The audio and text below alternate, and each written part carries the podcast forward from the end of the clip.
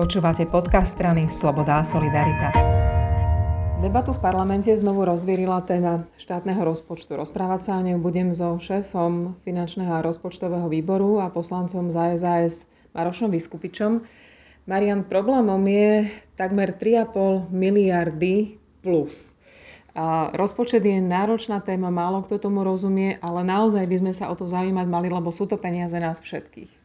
Ahoj, presne tak. E, štát nemá vlastne, vlastné peniaze, štát má len dva druhy peniazy. Jedný vyzbiera od nás, od občanov, a druhé peniaze, ktoré má štát, sú tie, ktoré si požičia a tie od nás občanov vyzberá v budúcnosti. Takže presne tak, verejné financie sú v skutočnosti nie len verejné, sú naše a musíme sa o ne zaujímať. Problémom teraz je, že vláda chce navýšiť rozpočet za rok 2021 o obrovskú čiastku. Už naši ministri na vláde povedali, že to ani náhodou a momentálne sa o tom diskutuje v parlamente. Prečo tieto peniaze vláda chce navyšovať? Je to len kvôli pandémii? V prvom rade si povedzme, že koľko to vlastne je. Je to takmer 3,5 miliardy eur, čo je polovica ročného výberu dane z pridanej hodnoty všetci, čo sa celý národ, celý rok teda skladáme, vyberá sa DPH, toto zvýšenie deficitu je polovica celého výberu. Alebo inak, je to viac, než do rozpočtu za rok zaplatia všetky, e, všetka daň z príjmov právnických osob. To znamená, všetky firmy zaplatia menej za rok, než my teraz chceme zvýšiť deficit rozpočtu. Alebo ešte inak, je to výrazne viac, než, všet, než výber všetkých spotrebných daní, z benzínu, z cigariet, z alkoholu. Je to strašné číslo. A pritom my nie sme v bode 0. Rozpočet tohto ročný, tak ako bol schválený, počítal s príjmami približne 16 miliard eur a s výdavkami 24 miliard eur. Čiže my už teraz sme v deficite 8 miliard eur, čo je obrovské, obrovské číslo, ale teda OK, žijeme mimoriadne časy, žijeme teda pandemickú krízu ale pridať k tomu ďalších 3,5 miliardy je, je veľmi nebezpečné a veľmi zlé riešenie. O čo toto rozhodnutie minister financí oprel? Prečo si pýta ďalšie peniaze? Eh, v prvom rade máme dve roviny. Jedna vec, čo máme ako výčitku Sloboda a Solidarita je, že to je v skrátenom legislatívnom konaní. Že sa to vlastne zjavilo. Ono sa to zjavilo vo vláde, zjavilo sa to v parlamente a proste máme v priebehu pár hodín dní. alebo pár dní rozhodovať o takto obrovských peniazoch. No a čím sú odvodnené? No, t- ministerstvo tvrdí, že teda z dôvodu krízy je potrebné, teda sa minulo alebo plánuje sa minúť viac a preto je potrebné navýšiť, navýšiť e, deficit. Ale všetky tieto veci majú svoju hranicu.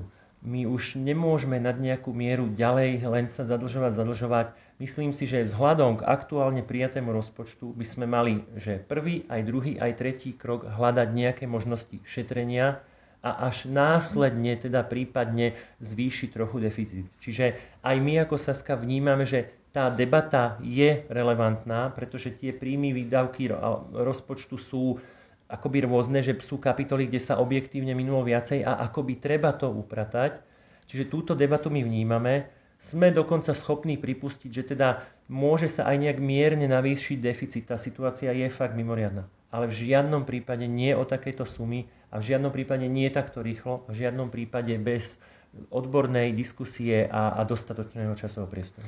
Kde my navrhujeme práve to šetrenie? E, v plene sa ozývalo, že by to mohli byť napríklad momky a testovanie, kde by sa mohlo ušetriť. Kde sú ešte nejaké ďalšie rezervy, kam by sme mohli siahnuť predtým, než takto oficiálne schválime zvýšenie, defici- zvýšenie deficitu.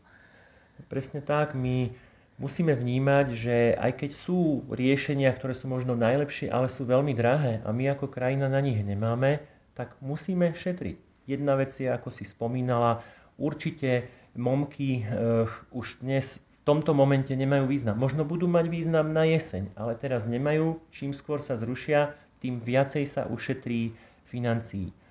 Sú ďalšie veci, aj napríklad čo sa týka reprofilizovaných lôžok. Uh-huh. Čiže treba sa pozrieť aj do rezortu zdravotníctva, čo už sa dá do všetkých tých opatrení, ktoré stoja veľké peniaze, ich poškrtať, zrušiť, prerušiť Jednoducho, celý ten stav je, že my čo najviac, ideálne úplne vlastne musíme povedať, že áno, je koniec pandémie, aj koniec všetkých alebo väčšiny príspevkov, ktoré sa ku nej viažu a začína normálny život. Proste začína ekonomika a, a to je to, že my sa musíme posunúť do toho, aby sme pomáhali ekonomike. Že aby sme dokázali nielen, že šetriť, ale zároveň umožniť ekonomike, aby fungovala a lepšie fungujúca ekonomika prinesie do rozpočtu viac mhm. peňazí. Čiže aby sa a podarili aj príjmy vlastne zvýšiť oproti tým prognozovaným, samozrejme pri existujúcich sadzbách, pri existujúcej ekonomike. Takže to je tiež cesta, ako vlastne nemať taký veľký deficit. Ak sa zvýšia príjmy, tak vlastne deficit vie klesnúť.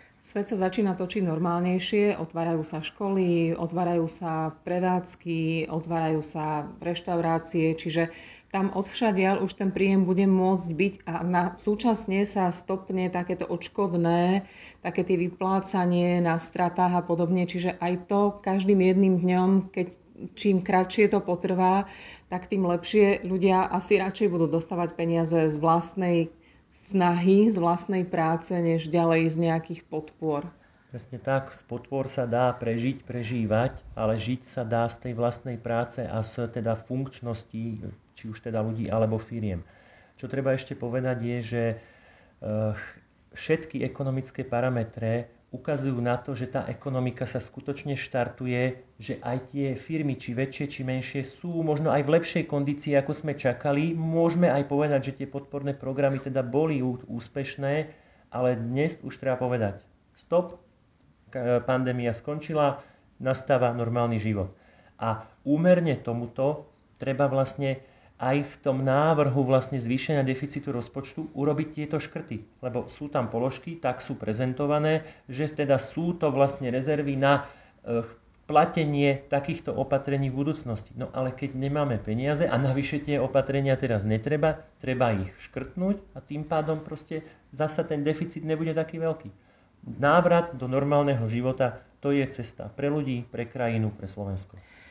Úplne nakoniec budeme teda ešte rokovať, vyjednávať. Ty vedieš taký ten tým, ktorý tlmočí tieto naše pravicové ekonomické myšlienky vlastne celej vláde. Takže ťa čaká asi aj cez víkend a asi aj z kraja týždňa veľa hodín sedení. Áno, aj v tomto momente rokujeme a budeme aj cez víkend, čiže tej práce nielen mňa, ale celý tým, ako si spomenula, nás čaká veľa. Ale toto je SAS. Nie len povedať, že nie, toto je zlé. My vždy hovoríme, takto by sa to malo robiť. Dávame vlastné návrhy, vlastné riešenia, aby sme teda neboli len tí, čo kritizujú zlé riešenie, ale zároveň navrhujú dobré, správne, kvalitné, funkčné riešenia. Tak dúfajme, že sa vyrokovať podarí. Ďakujem veľmi pekne. Ďakujem pekne.